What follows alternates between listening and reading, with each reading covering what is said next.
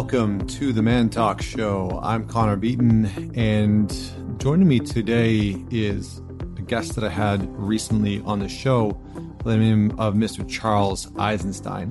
So, Charles is an American public speaker and author. Uh, his works cover a wide range of topics, including the history of human civilization, economics, spirituality, and the ecology movement.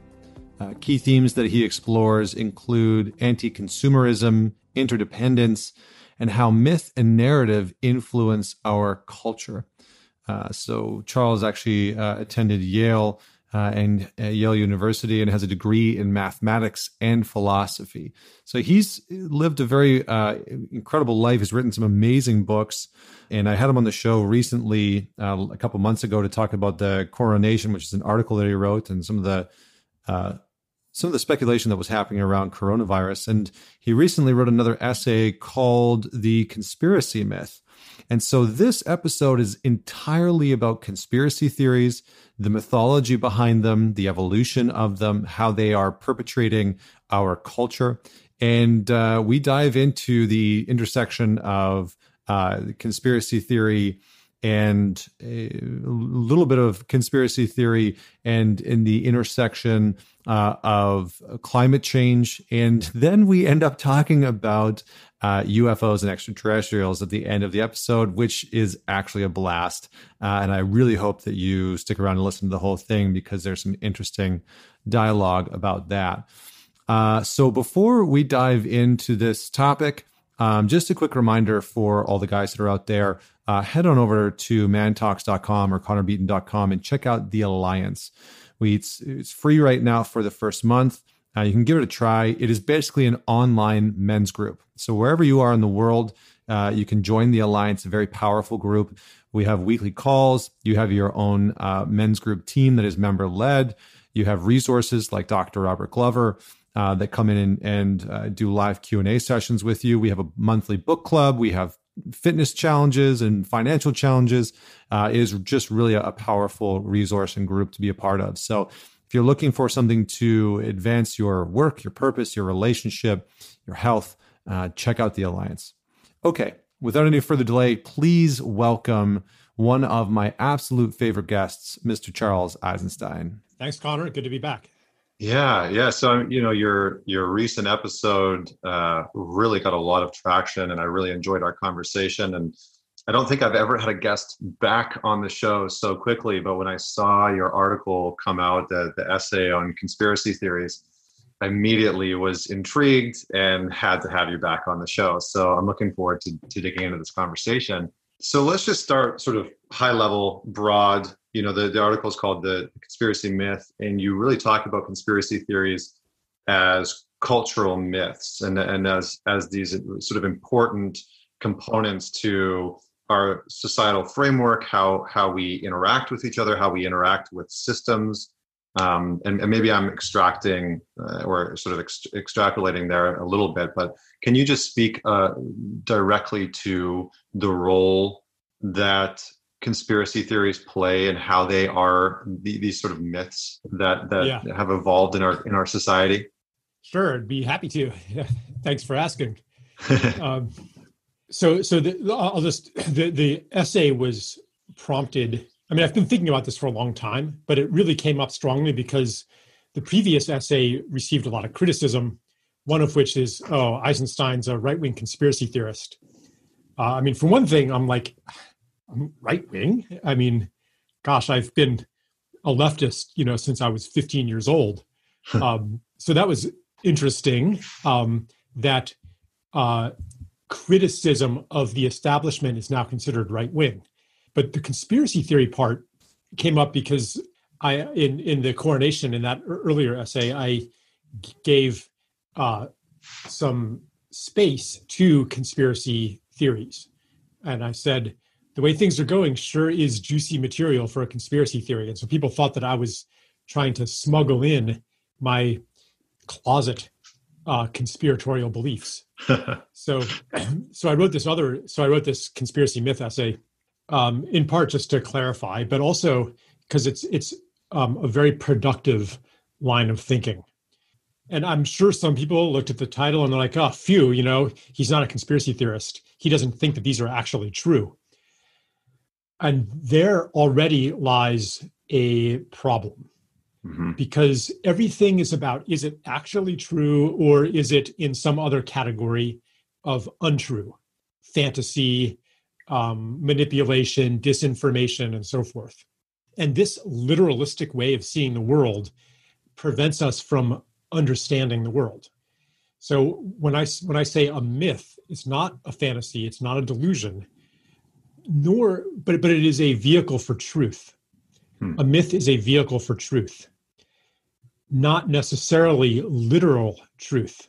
The truth of a myth does not depend on its literal objective factuality, mm-hmm. which is why if you're in conversation with say an indigenous person and they say the world was spun by spider woman you're not going to say you're wrong let me prove it to you here's a geology textbook you know or if a hindu says the world rests on the back of a turtle you're not going to say gotcha you're wrong and i'm right um, so I, I, like to take the same uh, approach to conspiracy theories and mm. and to look like there is like when i say the world is resting on the back of a turtle something in your body knows that that's true hmm. i will hazard to guess that there's a vibration in that or that the world was woven by spider woman not the character in spider-man yeah you know I, mean? I mean well that that would be that would be interesting all of a sudden you know the yeah, dc universe too, yeah. clashes i'm sure some people would be very very happy with that yeah so I, I, I spent uh, a large part of the essay describing what are some of the truths that ride the conspiracy theories. Mm. One of them is that there's more to this world than we're being told. Mm-hmm. Another is that uh, some power unfriendly to human beings is actually in control of things behind the scenes, pulling the puppet strings. The literal conspiracy theory says it's this evil Illuminati. And when I say conspiracy theory, I'm talking about like the overarching one. Yeah. Okay, not, you know, Enron or yeah. COINTELPRO or uh, weapons of mass destruction in Iraq. I mean, those were conspiracies. Okay, but I'm talking about the the the mythology that says you can explain the workings of this tragic, horrible world by an evil group of humans who are in control of things. So that's that's one expression of a deeper truth, which is that some power unfriendly to humanity and to life is in control of things. Hmm. But you could say that you don't have to locate that power in a group of conspirators. You could say that power is capitalism, that mm-hmm. power is patriarchy, that power is white supremacy, something like that. Yeah. Um, really, where I located is actually underneath all of those three things, which is the story of separation, mm-hmm. um, a deeper mythology that holds us as separate from each other and separate from nature. Mm. That that's ultimately what uh, scaffolds all of our systems, like patriarchy and and capitalism, uh, and that pulls the strings, uh, and that inhabits all of us too. This puppet master inhabits all of us.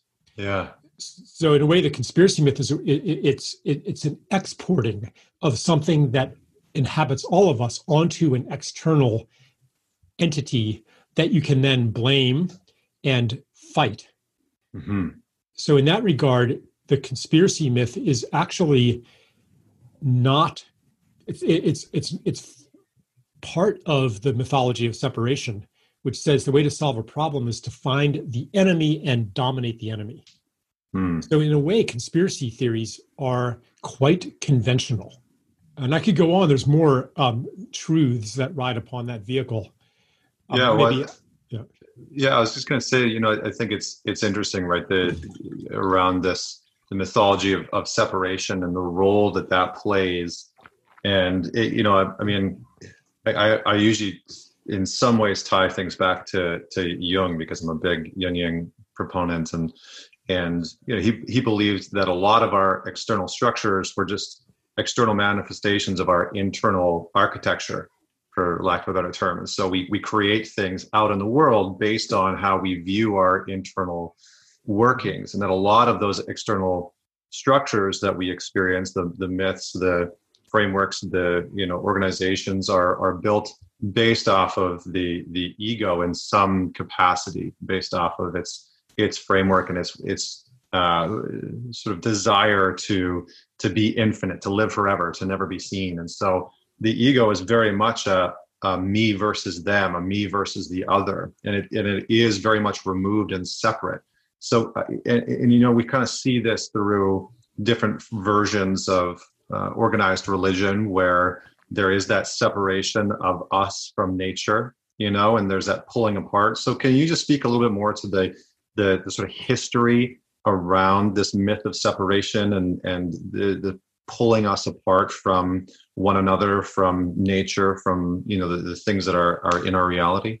Yeah i could. Um maybe i'll i'll enter that through the lens of carl jung okay so in the conspiracy narratives one of the things you hear a lot is that just couldn't be coincidence you know mm. the hmm. fact that uh, you know johns hopkins funded by the gates foundation et cetera et cetera the rockefeller foundation you know made this this um, what was it called event 2020 you know almost like prediction yeah. of of an epidemic you know like there's all these things like that that and the more you look the more you find yeah and it's like if that couldn't be coincidence therefore somebody must have arranged it there must be a hidden intentional power here. But think about Carl Jung's uh, understanding of synchronicity. Hmm. So here he is in Manhattan having a conversation about, well, I can't remember, ancient Egypt or something like that. And bang, something bangs on the window and it's a scarab beetle. Hmm. Like on the, you know, in a, like that's hit the window of a Manhattan skyscraper. Right. I might be mixing up these details a little bit. Okay. Um, but th- these are meaningful coincidences. So does that mean, well, that couldn't have just, I mean, that's just too unlikely to have just happened randomly. So did somebody send that scarab beetle? Did somebody know that this conversation was happening and was listening in? And it was the FBI and they sent this scarab beetle to bang on the window? That is one explanation that preserves causal agency as mm-hmm the story of separation understands it because it doesn't require an intelligence in the world outside of human intelligence mm-hmm. or outside of some locus of intelligence that's separate from the world. Yeah.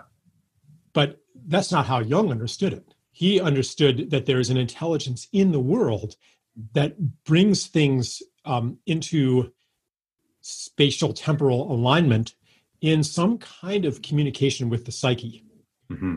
Well, I think we could say the same thing about conspiracy theories. Like, yeah, all these things happened and, and it couldn't be coincidence, but they have to happen this way in order to flesh out a story that has a psychological resonance. Mm. Because this feeling of they're out to get me, the, there's an evil power controlling life. I mean, these things are, are deep psychological wounds that are true. I mean, these this suspicion is uh, abundantly confirmed in the life experience of anybody who has grown up in the conventional school system and a market economy. Mm-hmm. Like there's somebody out there and they are not looking out for your best interest. Yeah. Um, okay.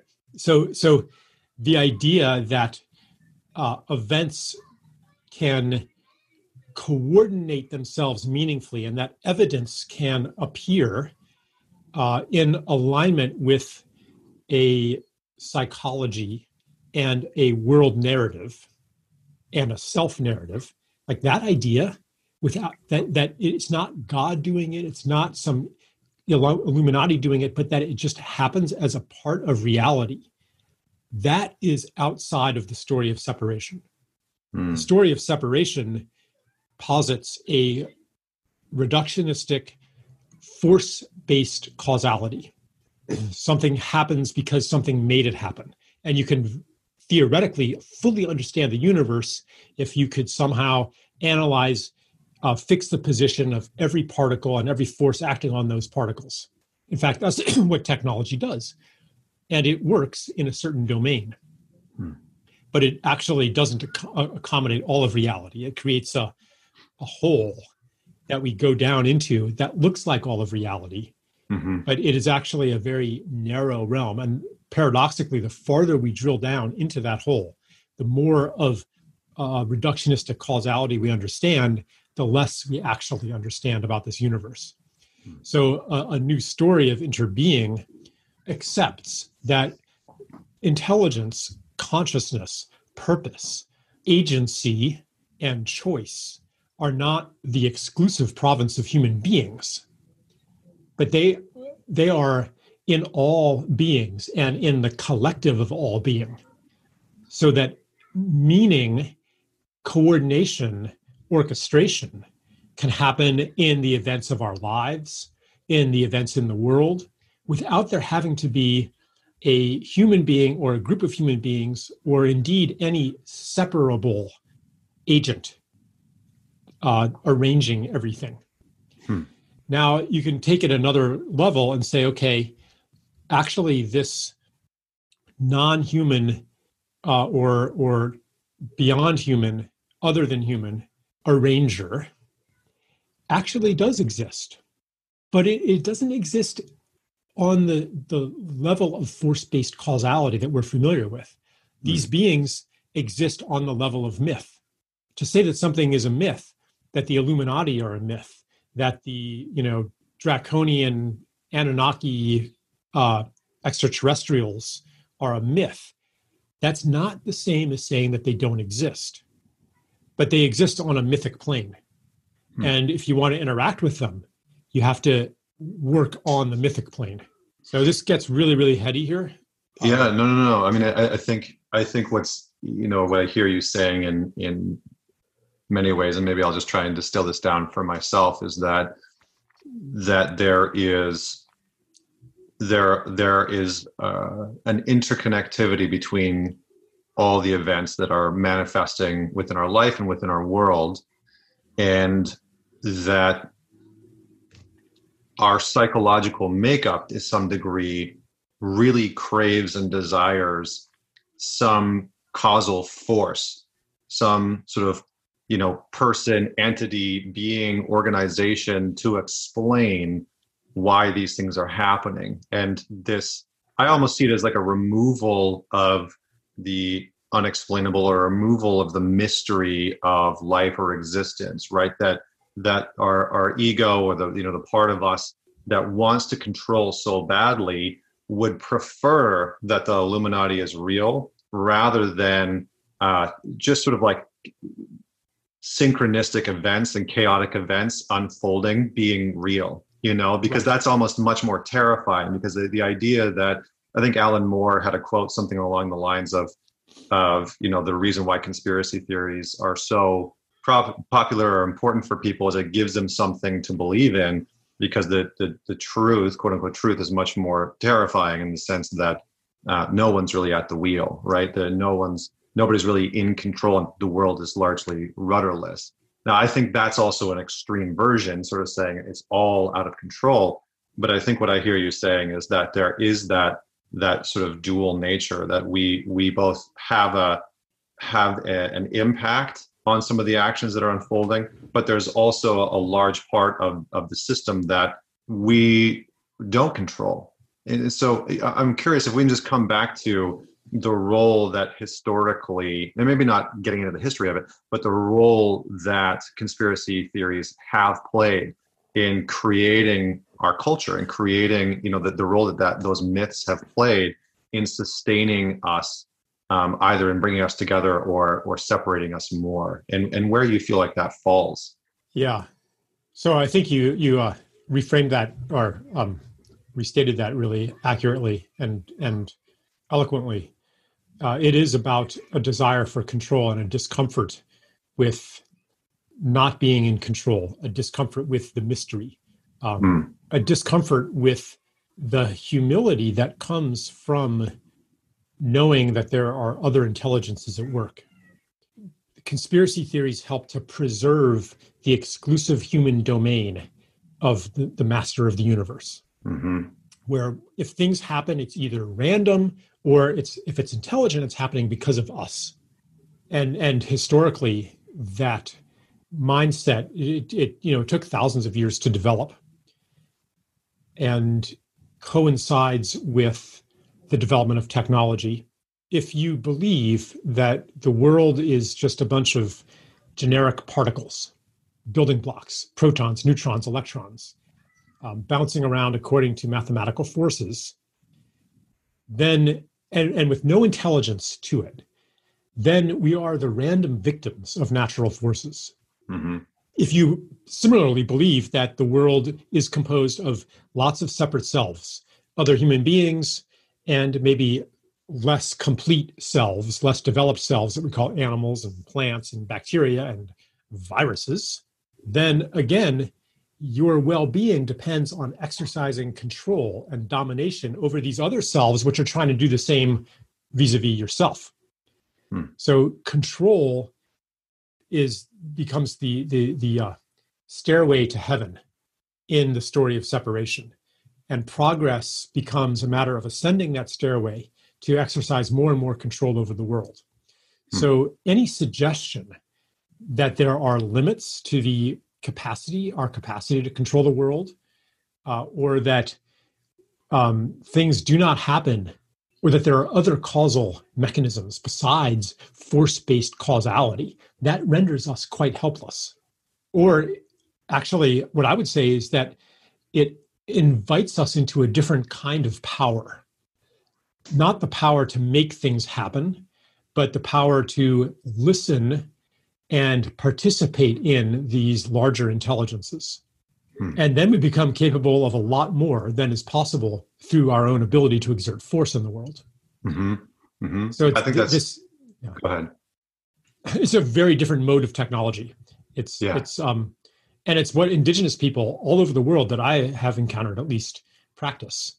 Their their way of life depends a lot on observing and listening and participating and recognizing that the world is bursting with intelligence. Mm-hmm. and that we are not alone here but that that we are part of this larger intelligence. Very different mindset. So yeah to, to link that to conspiracy theory is it's a bit of a of a stretch but you can see how it's how the as you said um, it makes it controllable. In theory if all of the horrors of this world are caused by conspirators in theory we know what to do about it. Mm-hmm. and it's an other and we're blameless I mean, yeah. this is actually the same coming up in the um, civil unrest and the uh, uh, racism protests and stuff. It's another uh, easy diagnosis that the problem is this bad these bad people called racists, or this bad thing called racism. Uh, and it, it makes very complex, deep historical problems into something seemingly quite simple. Something that now there's something to fight. Yeah. I don't think that this problem or that any of our main civilizational crises right now are going to be solved by a fight. We are facing an initiation into other ways of dealing with our dilemmas and another understanding of of the world you know uh, of an intelligent world yeah, yeah, which is, you know, I feel like that's a that could be a whole other, you know, deviation. And yeah, but but I, I agree. I do think that, you know, what you're talking about in terms of indigenous people largely having modalities that in, that are I guess inclusive in some ways that don't see us as sort of separate from the universe around it or unique from the universe around it, but an integral part of it, an interconnected part of it. And I think that's where, you know, Jung and his psychological framework was quite potent because he, you know, took into account the collective unconscious, which is a, a form of that to some degree, a form of that in- interconnectivity and how, you know, what we do, what we choose to do, what we think about, what we experience impacts the collective consciousness of, of all beings in, in some capacity.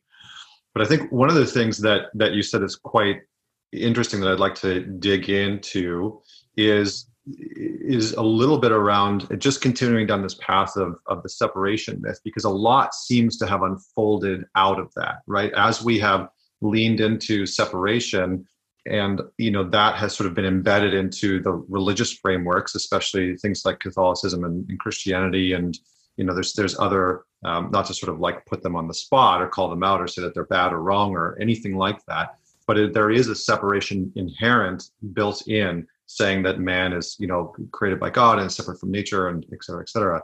But i'm i'm actually curious if the erosion of those religious frameworks and, and this is just a, a your opinion uh, question the erosion of some of those religious frameworks. We you know we see church rates dropping. We see less people going into church sort of believing in these religious frameworks. Do you see a correlation in in the rise of conspiracy theories and the rise of uh, some of these beliefs and ideologies and sort of clinging to that that separatist mentality coming from or or being spurned from the the sort of decrease in religious fundamentalism or or or is that sort of not necessarily in the in the framework well i don't think that we are seeing a decrease in religious fundamentalism hmm. i would say that conspiracy theories present another kind of fundamentalism uh, it's hmm. the one thing that explains everything else it's the one and it's the one key to salvation and it's the one truth yeah. So I think it's part of a wave of growing fundamentalism. There's been a decline in church participation, but a rise in fundamentalism across many religions. Like there's a lot of Jewish fundamentalists now, way more than when I was a kid, uh, who who turn it into this um, totalizing discourse that explains all of the world. It organizes all of reality, uh, makes and, and it makes sense of the world. So I think that fundamentalism um, and conspiracy theories and other kinds of fundamentalism. I mean, even like it, the the fundamentalist mindset also infuses the climate change movement, hmm. where a very complex ecological crisis is reduced to a matter of one thing: carbon dioxide. And this is, I wrote a book about this. You know, I'm a very fervent environmentalist, mm-hmm. but I think it's a big mistake to reduce environmentalism and to reduce green to a matter of carbon dioxide emissions. Um, anyway, so so all of these varieties of fundamentalism that have they have a religious form, they have a secular form, but it's not actually secular; it's another religion. All of these forms of fundamentalism are a way that people cope with the disintegration of our sense-making narratives. The the it's it's the unraveling of reality that is frightening. And and and people retreat from that uh, into these dark fundamentalist corners where mm-hmm. now we have certainty again. It's like it's like we're we've been trapped in this in this windowless hut uh and and now the the walls are starting to crumble and the light is pouring in. And and we could venture out into that light, um, into a new world uh, that we sense all of us is awaiting and is possible. But it is scary to do that, to, to go outside of these walls, these walls of the familiar. So instead, we cower into a corner. That's called fundamentalism. Ultimately, that corner will become less and less hospitable. But still, the choice of whether to come out and play is always a choice. We can you know, as that corner becomes less hospitable, we can, you know, nail up blankets, you know, and, and, and stay in our dark little corner as long as we want to, I think. Yeah.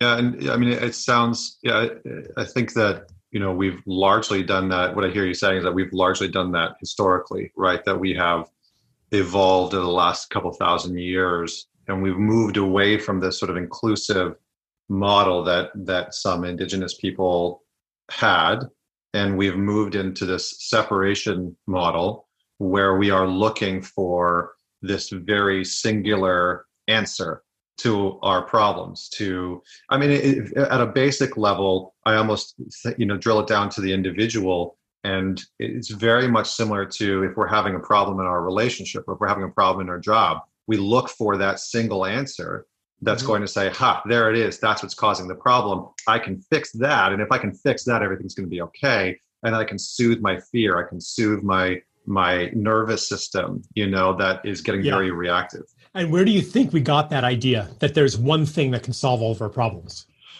Oh man. well, I mean, my my mind goes to again, my mind pulls back to the ego, but I'm I'm curious to see where you where you're taking this. Money. Ah, uh-huh. Okay, money. say more. It's our say immersion more. in a money economy that fosters the belief that there's one thing that can solve all of your problems. Huh. Because that's kind of how it is in a monetized economy. Whether you're hungry or cold or sick or um, you know, whatever or you know whatever need that you have, you in this economy you meet it with money.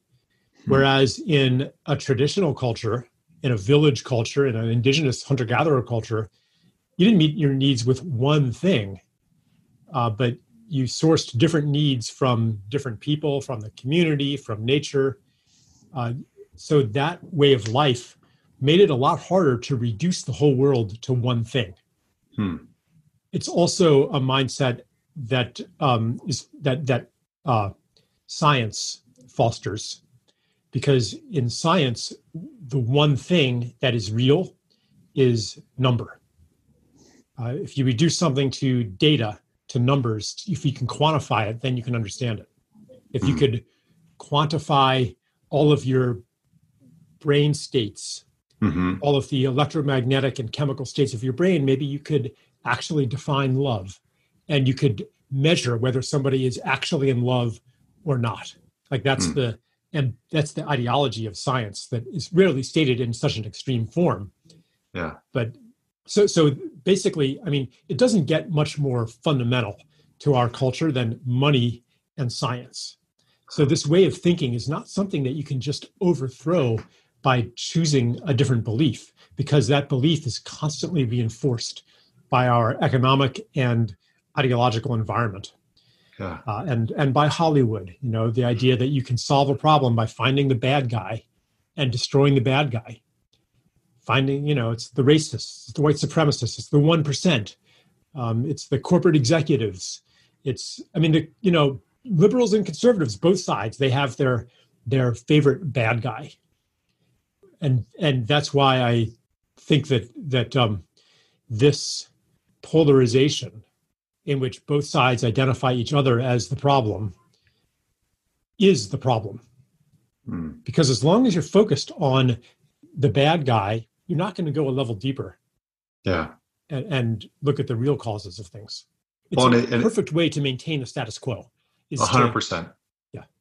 Yeah. Well, it seems to like shut down our capacity to just listen. You know, I think that one of one of the interesting things that you talked about before with the indigenous cultures and and some of the more, uh, for lack of a better terminology, like the inclusive models that exist, uh, whether it's that or, or other models, that it requires a deeper kind of listening, right? A, a, a kind of listening where we are open to our constructs, our beliefs, our narratives, our frameworks potentially not being right or accurate. Right. And that that seems that, yes. Yeah, yeah, yeah. Go ahead. Yeah. It's the kind of listening that only happens if you're not so sure that you know. Yeah. so so so where do where do we go when we live in a world where we are as human beings we seem to be largely conditioned to crave knowing to to we sort of cling to this this and I think that's why conspiracy theories are so they're becoming so popular because I think a lot of people they're sort of rebellious, they're counterculture in some way, um, but also there is a, a, form of righteousness that comes in it, mm-hmm. right? That's sort of couched in, well, I believe this conspiracy theory, and it's the truth. I know. I've done the yeah. research. I've you know. So so here's another thing that I want to bring in, the the migration to conspiracy theories is totally natural and understandable if you're coming from a place where you thought you knew. And now, one by one, the things that you thought you knew are revealed as false. So if you, you know, had believed fully in the efficacy of modern high-tech pharmaceutical medicine and that this is the most advanced medicine in the world and and you you know you get sick and you go to the doctor and the doctor can't fix you and you go to another doctor and another doctor and this doctor says it's all in your head and and and you're told that you're crazy and you're given psychiatric medication because you know you must be making this up and finally you go to some alternative practitioner and says oh here's what it is and then they give you something that wikipedia and quackwatch.com say is pseudoscience and quackery and it works yeah like i had a friend who had severe debilitating menstrual cramps every month for her entire life went to every doctor nothing and then she went to an acupuncturist, and it was better after one session. 90% better after one session, and totally gone after a few sessions. Hmm.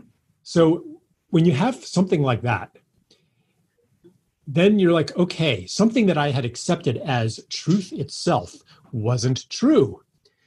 And I've been, this is what authority has been telling me is true. Hmm. What else are they telling me that, that is true that may not be true? So the, the story starts to unravel. And it's very natural to step into, well, they've been lying to us. The, what we had seen as good is actually diabolical.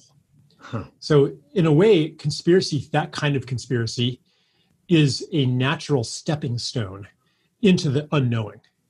Hmm. So there's really nothing wrong with it. And I and I, I wanted to bring that up also to say that the word the, the term conspiracy theory is very often used as a smear uh, or a slur uh, to discredit anything that deviates from the established narrative. Yeah. So, in fact, I think that most of the pieces of the established narrative are either are in some way unsound. Uh, either they're incomplete or they are uh, totally wrong and, and distorted.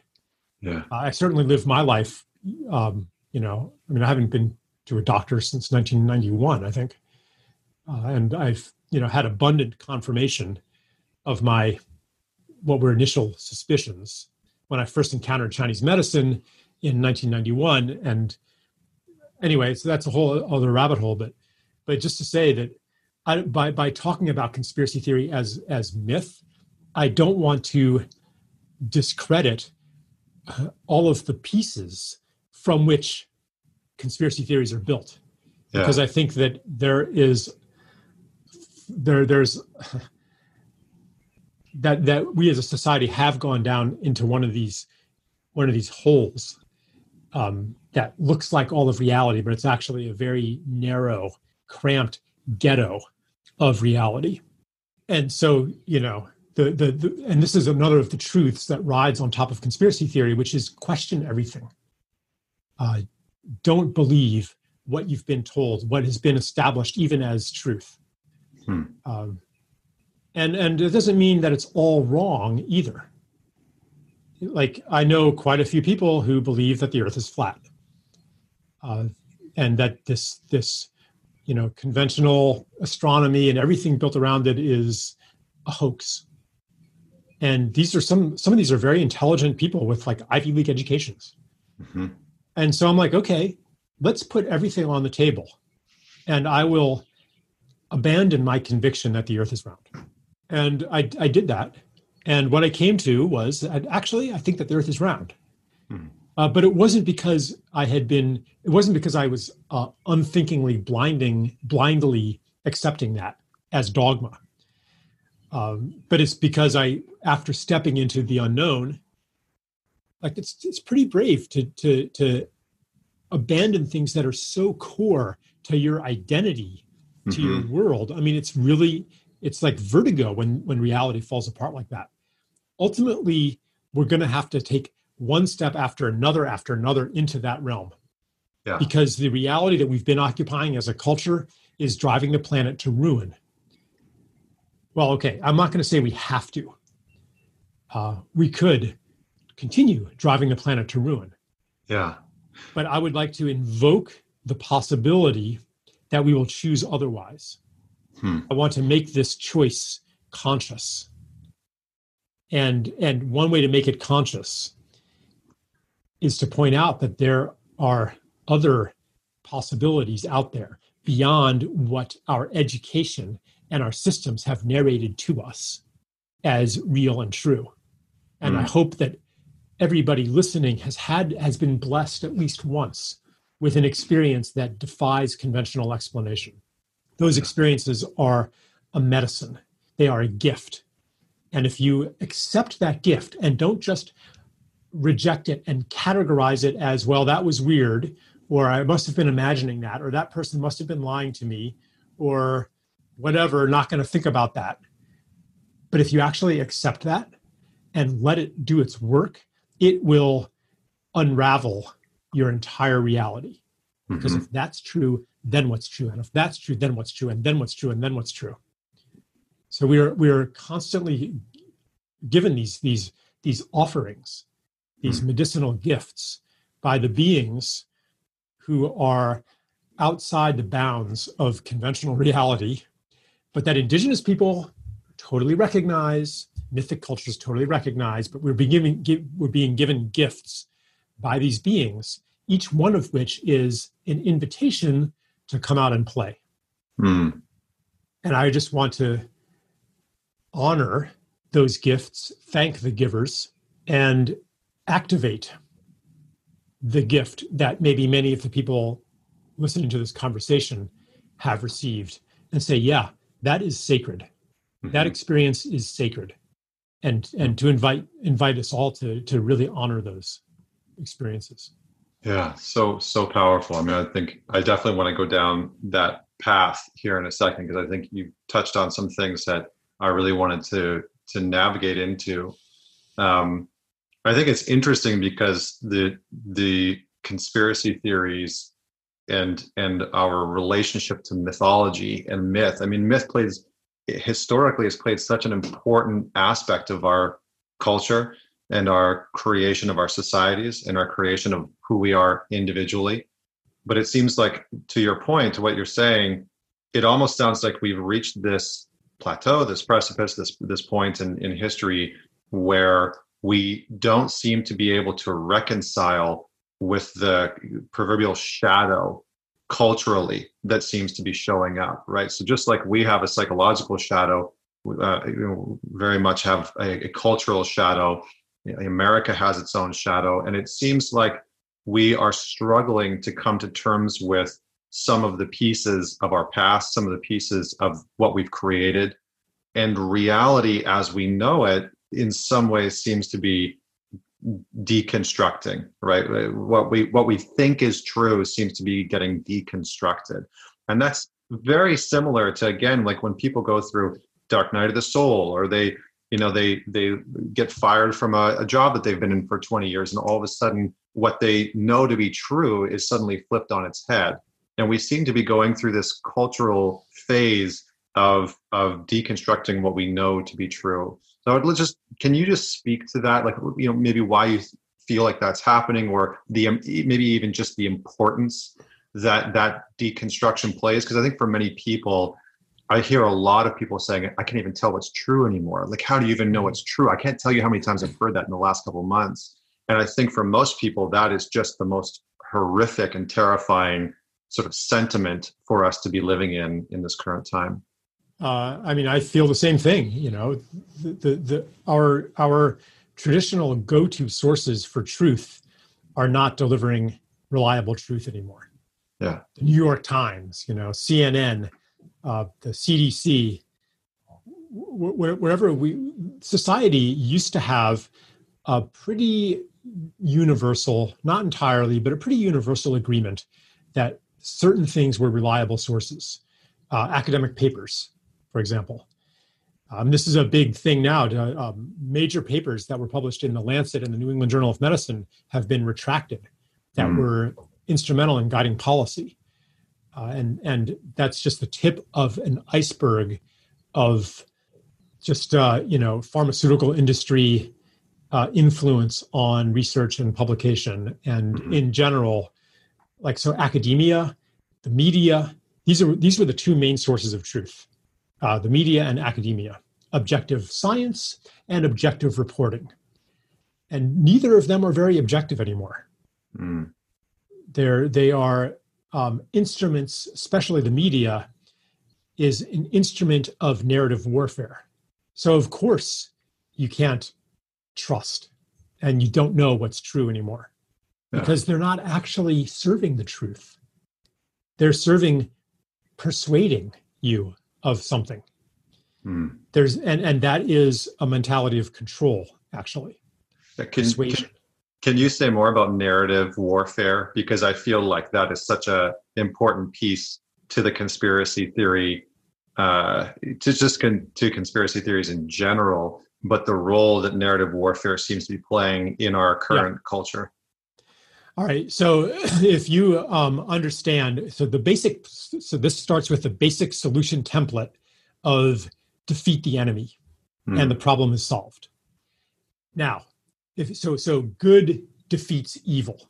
That is the storyline to, to a better world. That's you know we've seen a million Hollywood movies in which that is basically the plot. All right. So, who's good and who's evil? Well, good is the side that I'm on. And if the solution to the problem is to defeat evil, then anything that I do to overcome the other side is by definition good. We see this in American foreign policy. America equals good. So anything that serves American interests is therefore good, even if it is, you know, supporting torturers in Saudi Arabia uh, you know, if they're on, but they're on our side. So this is part of um, the march toward uh, freedom and democracy for the world. Hmm. Orwell actually identified this in 1984, where where the party's goal is power itself, and they have an ideology that that's because when we have complete power, we'll be able to make the, a perfect world. But of course, that never comes. So the party ends up serving power itself, which makes it actually evil. And in fact, anybody who is not serving truth, but is serving power instead actually becomes evil, which is what all sides are um, influenced by. So, okay, so you want to win because that's good. You're good, and winning is good. Therefore, if any data point comes up, if any truth comes up that doesn't serve your narrative, that must be suppressed. And if anything comes up, even if it's false, if that does support your holy cause, then you embrace that. This could be overt. It could be, yeah, I know that's not true, but boy, it's going to really, you know, ha- be impactful. Um, like I think a lot of the, okay, like I'm no Trump supporter, but I think that a lot of the RussiaGate stuff was, um, as uh, Van Jones put it, a nothing burger, mm. uh, and that the people who propagated these narratives actually knew that. Hmm. But you know, they're like, well, okay, probably there wasn't actual collusion, but you know, he's a really bad guy, and so if that's not true, he must have done some other bad thing. So it's basically true, you know. That, but often it's more subtle. The way that we recruit falsehoods into our narratives and deny inconvenient truths, it's not so conscious. It's like some news item comes in and uh, uh, and and and it serves your position. Uh, hmm. say like you uh, you think that um, 5G is causing uh, coronavirus, causing COVID 19. Okay, maybe that's your theory. Uh, and so you read something about about outbreak centers. Uh, all of the main epicenters were places where there were new 5G installations. And you're like, aha, I knew it you're not going to actually investigate that. You're not going to scrutinize that. You're not going to say, okay, was there really a 5G installation in Wuhan? And um, did they actually turn it on then? Like, how do you actually know that? Mm-hmm. You're probably not, because you're like, yeah, that must be true. Whereas if something comes in that doesn't fit your narrative, you're going to be like, okay, are we sure about that? You know, is that is that is that um, you know where's that coming from? And and did they take this into account? And let me see the raw data. And right so so we have these ways to to filter out the the in, the inconvenient truths. So that is part of the apparatus of narrative warfare. It's and it comes from uh, putting victory ahead of truth mm. basically. Mm-hmm. and it's, it's like what do we value here? What is our high what do we serve you cannot serve, as it is said, you cannot serve two masters. Hmm. At some point, you have to choose whether you serve victory or whether you serve truth. Same thing in social justice. Sometime you will have to choose whether you serve healing society or whether you serve punishment, whether you serve a more beautiful world or whether you serve looking good as somebody who's done a great thing in the world.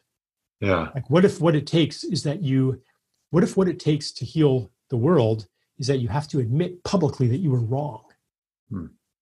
What if you have to let go of the other side ever admitting that they were wrong, ever being shown up for being wrong, ever getting punished, ever getting held to account? Now, I'm not saying that people shouldn't sometimes be held to account. Like, but what does that actually mean? Mm-hmm. If we're moving beyond punishment, what does it mean to hold someone to account? Mm-hmm. Like there are these basic concepts that are virtually or, or very rarely questioned. And so, yeah, I guess it really comes down to this whole thing about narrative warfare. It, it comes down to what are we actually serving here? Yeah, well, I, I like the way that you you just pulled in like the victory versus truth, you know, because I think, and when I when I look at American culture and sort of nationalistic tendencies and and pillars, victory is certainly at the forefront, right? Victory and and the pride of nationalistic victory is is yeah. certainly embedded Donald in, Trump. We're going to win. We're going to win yeah. so much you're going to get sick of winning. Right. Win, yeah. Win, exactly. Win. Yeah. exactly. That's sort of like jammed down, you know, yeah. people's throats constantly. I'm curious. You, you you touched on a few things. You touched on uh, on the idea of uh, ignorance at one point, and I know that this was a sort of a, a, something that jumped out to me in the article was was ignorance. What I think you called it ignorance as a virus and and the idea that we we sort of misrepresent some of the facts and I, and I heard you kind of just point to it there that when we when we believe that we're on the side of good right when we're when we believe that we're on the side of good there's a hefty confirmation bias that immediately comes in and right. and there seems to be ignorance just manifesting fairly heavily on all sides of the spectrum right now and so I'm wondering if you could just speak to ignorance as a virus, how it plays into conspiracy theories, um, you know, the, the mythology and, and sort of spreading of it. And, and how do we actually, we'll get to the other part, but how do we actually com- combat that? You know, how do we combat ignorance? Because that seems to be something that is uh, very, very challenging right now. yeah. Well, not to pick on your words, but probably yeah. Combating ignorance is not the right metaphor. Yeah as soon as i said it i was like mm. yeah it's amazing how, how insidious these war these war terminology is you know yeah. from combating ignorance to fighting climate change you know to the war on drugs. Yeah. Uh, i mean we cast everything as well i'm exaggerating here but but the tendency is to cast things as a fight yeah. a combat. Um so ignorance you know that word is used in different ways uh, i guess really it's about a habit of ignoring things. And why do we ignore things? It's because they disrupt our self image, our identity, our comfort, um, our uh, the, the the world that we've the understanding of the world that we have arranged, the sense that we make of things. So, to step out of ignorance requires becoming comfortable with the unknown, requires feeling safe to drop a, a, a self image and an identity. Mm. It comes from knowing that you are loved, even if you're wrong. And that might require a lot of unlearning, a lot of hmm. deprogramming. Just thinking of school and how we were rewarded for being right, and how just today on social media, if you put the wrong thing, I mean, you can just, you know, your friends on Facebook will rip you a new one. like, like being wrong is tantamount to to to having committed a sin. Hmm. So, ironically, even if the intention is to combat wrong ideas, those tactics, I think, further entrench the wrong ideas because they contribute to a feeling of of uh, unsafety of not being loved and accepted, of needing to be right. Because otherwise, if you're not right, you get attacked. So I need to be right. What right actually means is that you conform. That's what the mind interprets right as. I mean, for, for the ego, right means that other people accept you. That's how that's how ideas are are um, enforced in society. It's it's in group out group dynamics, um, acceptance and rejection, and that you know in a way it can be good if you're if if you are in a healthy culture, like say a, uh, uh, an indigenous culture.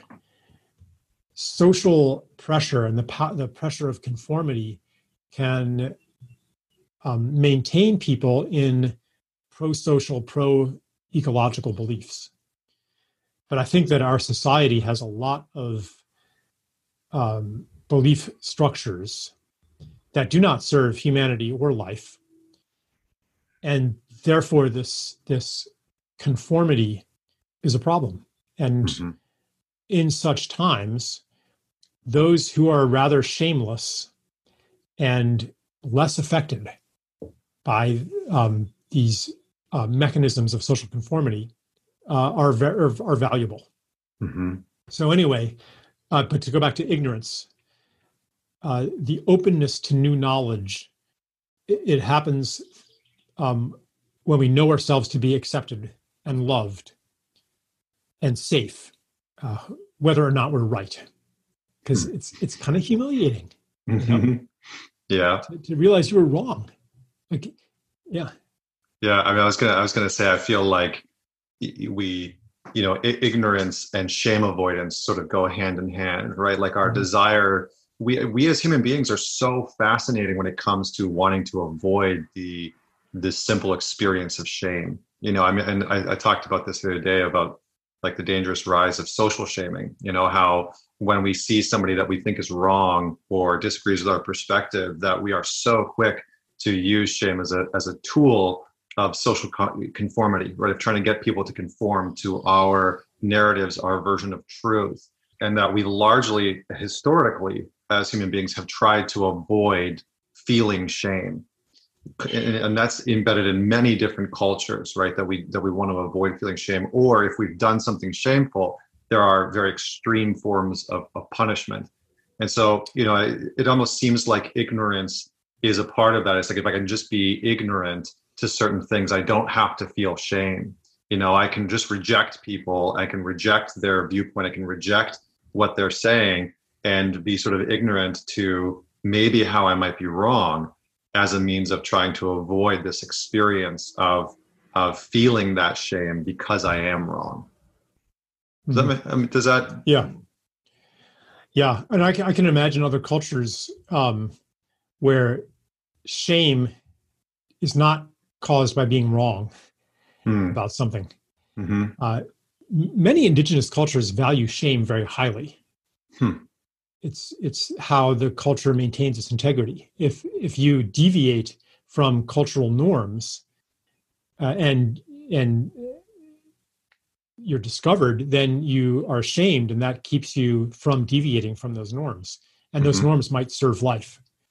I mean, I would love to be in a culture where I felt uh, enough trust to to welcome shame, hmm. uh, because really what shame is, on another level, is the breakdown of a false self-image. It's like when you're shown publicly to be different than you said you were, and mm. different than you thought you were. So there's this image, and it breaks down, and like the the chemical bonds of that edifice, they're released, which is why you flush mm. uh, and feel heat. Like there's an energy release with shame. Like that's actually a good thing. It's just when that is used the way it is today, and where having been wrong and having had a false self image is associated with your basic worth mm. and your acceptability, uh, your your your um, yeah, like your your basic worth as a human being, mm. and your lovability mm-hmm. that is really damaging. Yeah.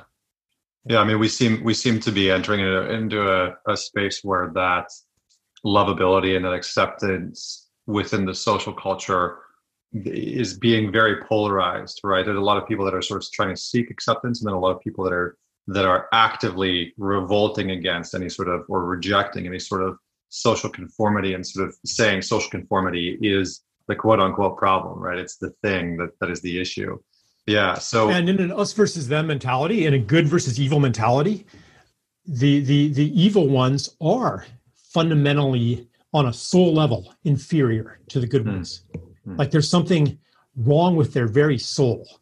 Like like you know, in in the uh, in Hollywood movies, like why is the bad guy bad? It's because he's bad. Like you know, Thanos. You know, he's just bad. They they and the movies portray the uh, evil characters as just exulting and glorying in wickedness. So that is the suggestion that we are given to understand our opponents. Mm-hmm. Um, and and the tactic then that that suggests is that you show how bad they are. Hmm. So it's no coincidence here that um, that shame uh, is associated with this fundamental fear of being unlovable. Hmm. Like that's that's part of the formula of good versus evil. Yeah. It's the sneaking suspicion maybe I'm evil. Yeah. You know, all of the like and and hasn't anyone who's done personal work had those moments where you look on your life, you know, maybe you've taken a psychedelic or maybe you're in some kind of therapy or meditation and you look at your life and like oh my god every single thing i've ever done was selfish and it's just like so obvious yeah yeah. Yeah. Yeah so so good so good. I think uh, there's a one of my favorite quotes by Anthony de Mello who was a jesuit priest back in the day and he said uh, spirituality is waking up and the first the first rule of waking up is realizing that you don't want to right? Because part of that is realizing the selfishness of our actions and I, that just really resonated with me about what you just said. I'm going to i'm going to use this as a as a springboard to to talk about um, uh, connecting that or not even connecting but just getting your input and insight into um, climate change and conspiracy theories and how those two things are maybe starting to intersect because there seems to be a lot of uh, a lot of interconnectivity between the two of them. And then i do want to sort of go off a little bit towards the end of this interview uh, and and maybe dialogue about extraterrestrials and the rise of you know UFO sightings and confirmations uh-huh. and stuff like that because I feel like there's a lot of uh, juicy stuff in there. But let's just talk about climate change because I'd love to get your perspective on on how conspiracy theories have played into uh, climate change and the action that maybe needs to be taken. Yeah, well, both sides hold some uh, somewhat diluted conspiracy theory about the other.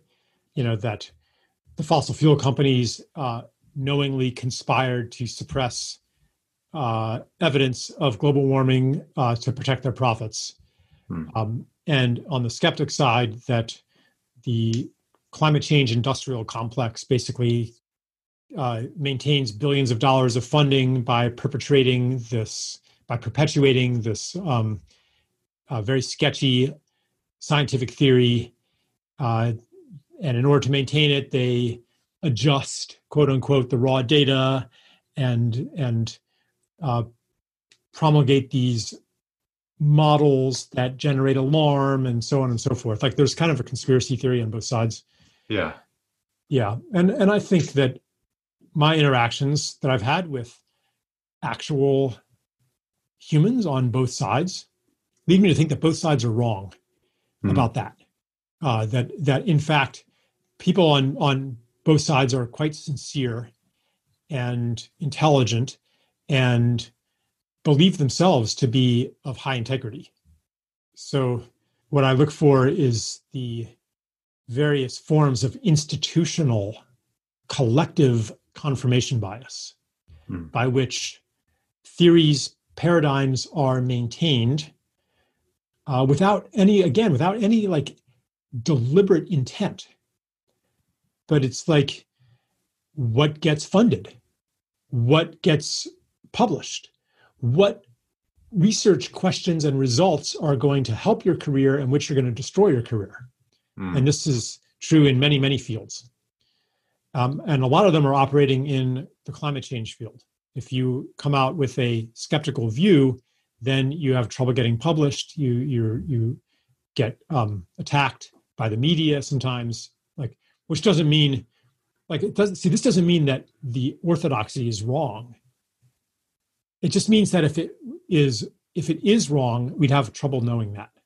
Hmm. And this is true across many um, scientific fields, especially where money is involved do you feel like and this is more again this is more of a, a, personal question but do you feel like the conspiracy theories surrounding climate change are slowing down the collective action that we can take? Do you feel like there's merit to them? Like what what role i, I think that? I mean i you know i wrote a whole book on this. I mean i think that yeah. that the i mentioned it before that carbon reductionism is a problem uh, that basically my view is that Earth is alive, that its organs are things like water, soil, forests, whales, wetlands, uh, eagles, condors, every beavers, um, every ecosystem, every species is an organ of a living being, which mm. means that if we continue to clear cut the forests and strip mine the minerals, I mean, even like copper and gold are part of a energy physiology of this planet. I've been yeah. reading some indigenous people who are saying exactly this. Um, if we continue to d- destroy that, if we continue to dump poison in the form of herbicides and insecticides and toxic waste uh, into the environment, if we continue to destroy life like that, then even if we cut emissions to zero tonight, Earth would still die of organ failure. Hmm. It would die a death of a million cuts because the the especially the forests and wetlands and oceans these are organs that maintain homeostasis mm-hmm. like the mm-hmm. amazon governs the flow of fluids across at least half the planet and regardless of its carbon sequestration even if that is not a factor if you cut down the amazon you're going to have drought in the california sierra uh, you're going to have i mean you're going to have it would be like like if you destroyed some of your organs well, is your temperature going to go up or not?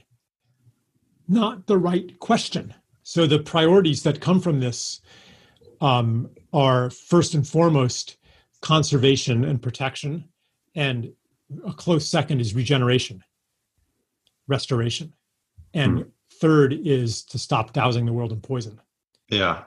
and if we do those things, we're going to end up producing a lot less fossil fuels too, as a side effect, because you can't frack and drill and strip mine and so forth without doing other ecological harm. So, so basically, I say in climate change that we're actually in the wrong debate. Yeah. And the reason we're in that debate is based on a kind of reductionism. To hmm. try to reduce a complicated thing, a complex thing, to one thing.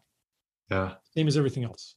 Yeah, so I mean, I, I, feel yeah. I feel like that's a that's a big that's a big conversation. I didn't mean to sort of yeah. open up Pandora's box on that, but what just before we move on to the other topic, what's the book that what's the title of the book that you're referring to, so that people can check oh, it out? I, I called it "Climate: A New Story."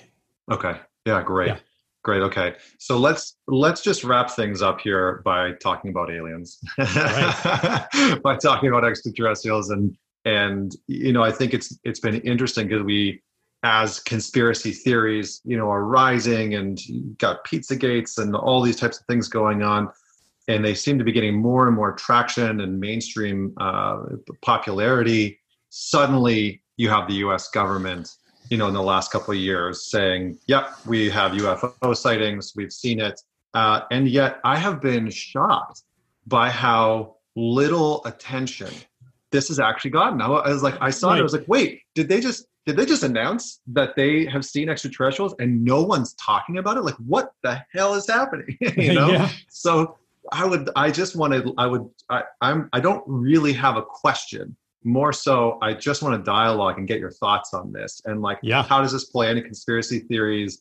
I mean, you touched on the the concept of being able to connect, you know, with with other beings that that can help us through you know this this time that we're in right now so maybe i'll just hand over the the talking stick to you and, and just let you yeah. run with this.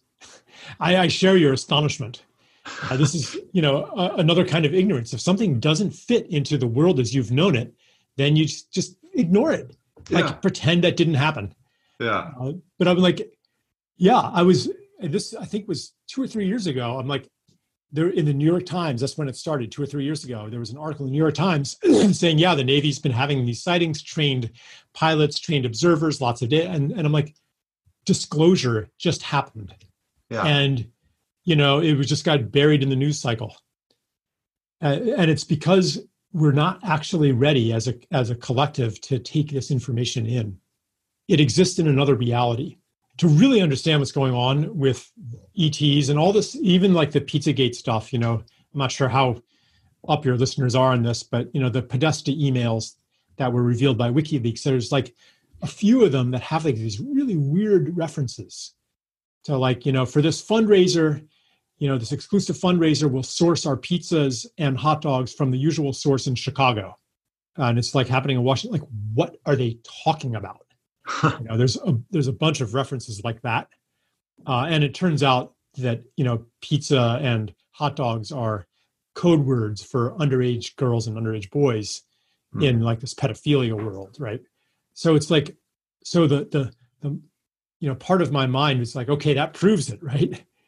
But actually, it's more like there's this whole shadow reality.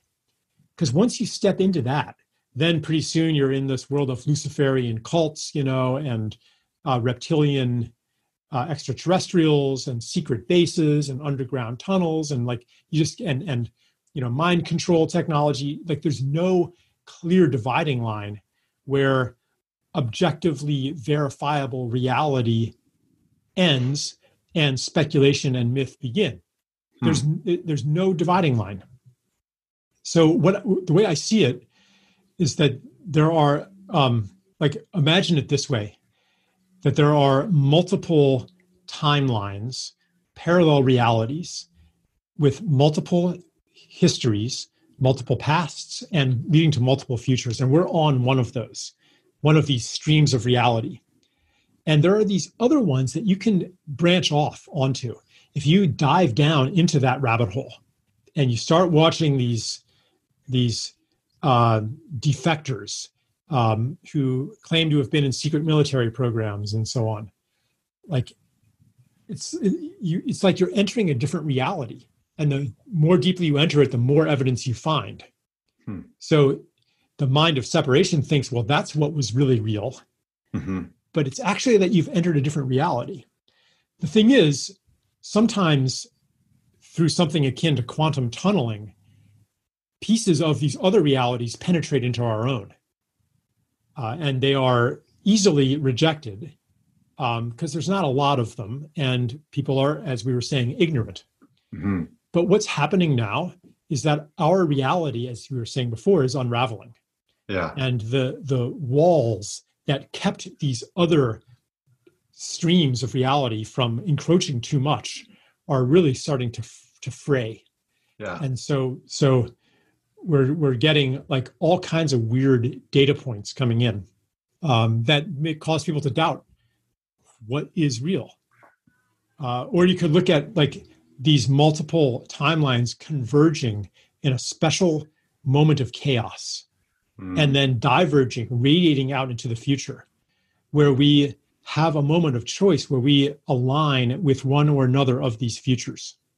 Hmm. So, so it's not only uh, an, you know it's not just an intellectual choice of what do I believe that can be made with evidence. It is also a, a, a spiritual choice that we cannot abdicate to evidence, but we we are choosing who we will be when we choose what world and what reality we live in, we're also choosing who we are.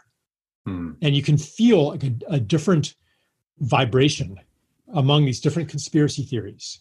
You know, like you go into one of these and it changes you. Yeah. And that's how I distinguish. Like that's how I know what's what's true. Who do I become inhabiting this particular stream of reality? Do I become more happy, more active, more empowered? or do I shrivel up uh, into you know conspiracy website addiction. Like this, these are important data points that that we do not get through the mind. Yeah. So really, to understand the ETs, um, you cannot start by asking, are they objectively, literally real or not? Because some things about them, they're just going to mess with you. Yeah. Yeah. Even even the way that the UFOs fly. Yeah. they were yeah. in our was... Newtonian reality, they wouldn't be able to make sharp angle, right angle turns and accelerate that fast. The G forces would kill everybody aboard. Yeah. So they're not actually real in the way that hard discrete objects are real. But that doesn't mean that they are fantasies, hoaxes, or delusions either. Yeah.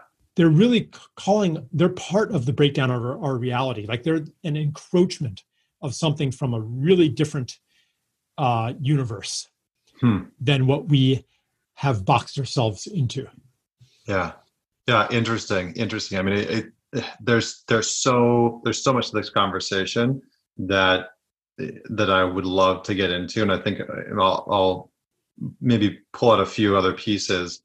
Um, I think the fascinating part to me about what you just said is how, again, just looping in ignorance of how this information has come forward and largely the collective psyche has just sort of brushed it aside right? You have the main governing body sort of saying like yep this is this is here and you can go watch the footage and you know i watched the footage and same thing like seeing the way that the the crafts move, and it's like holy cow like what the what the heck is that? Like what's what's going on there? But I, i'm curious as to sort of two two or three things. One and maybe i'll ask them individually. One what do you feel this points towards in terms of our collective consciousness and our and our sort of collective path forward. Is Connor, maybe you should just ask all three of them so so we can, uh, and I'll just yeah. make a, you know, I'll wrap them into a concluding statement, and maybe we'll have okay. to do this again someday. Yeah, yeah, yeah, yeah. So, so what what do you think this says about our collective consciousness and its path forward? And is there is there something within the the sort of rise or acknowledgement of extraterrestrials' existence that we should take into consideration about the main sort of challenges or obstacles that we're facing as a species? I know those are big, big questions, um, but I kind of wanted to get your thoughts on that, and maybe maybe we'll have to do part three specifically about this. The first thing that that, that comes to me is just similar to what I was saying before about these experiences that are gifted to us. From outside of what we thought was real. I mean, this is one of these beings knocking on the door, asking us to come out and play in a larger reality. And so, so I would just say that we should receive this gift, um, this disruption, this disturbance. And anytime you think that you know, and anytime you feel despair, because despair actually is the translation of grief into a story of what is possible and impossible. Anytime you feel that, ask yourself Does my despair take into account the reality of UFOs? Does my despair take into account all of these other data points that are encroaching on the reductionistic Newtonian force based causality that we assume as a culture is what is real.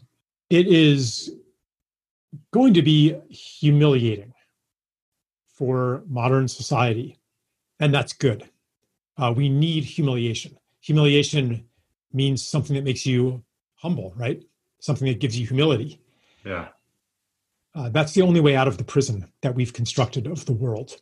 Only that's the only exit from the world destroying machine.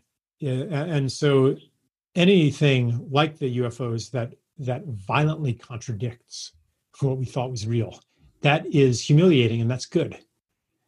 And maybe we can, you know, I could play with metaphors about the alienated parts of ourselves, uh, all of the things that we've cast out of reality that are, I'm not saying that that the UFOs, the ETs are um, generated by that but they are attracted to it. They give expression to these banished energies mm. and meet us uh, in our quest for uh, to come into a more complete, uh, to come into fuller versions of who we are, uh, to extend our to extend our relationships beyond what was possible in the world of the separate self, humanity as the lords and possessors of nature. Um, we are, they are, yes, the invitation is for us to make friends again with what has been alien. And this not only includes star beings, um, but everything else that we've alienated and cast out as well. Hmm. Uh, to to approach the banished knowledge, and it could be in medicine, it could be in in politics, you know, everything that we've banished. Uh, those who we see as our enemies, those who are irredeemable. Uh, it's to enter into a spirit of friendship that is what the invitation is uh, from the ETs mm. to the collective psyche. It is uh, an invitation to take up the attitude of friendship in greeting all that we have banished. Hmm. Yeah, so well said. So well said. All right. Well, listen, Charles, this was uh, such an honor to get to connect with you again and dive dive down the the proverbial rabbit hole in some of these topics, and I really value and, and honor and respect your your perspective. And I, yeah, I would I would love to further this conversation at some point. And uh, for for the people that are out there that maybe didn't catch the last episode, definitely go back and check out the, the last episode with Charles. And where where can they go to learn a little bit more about you and, and your work? Just before we end end today's session. Uh, the internet. Okay, just Charles Eisenstein. Yeah, we've we've got we'll have the links in the show notes, and you can check it all out there. Um, and you, you, he's got some great uh, talks on YouTube as well, giving some answering some great questions. So definitely check that out as well. Um, thank you so much for for this conversation today. And for everyone that's out there, don't forget to leave a rating and review, share, subscribe. Uh, and until next week, this is Connor Beaton signing off.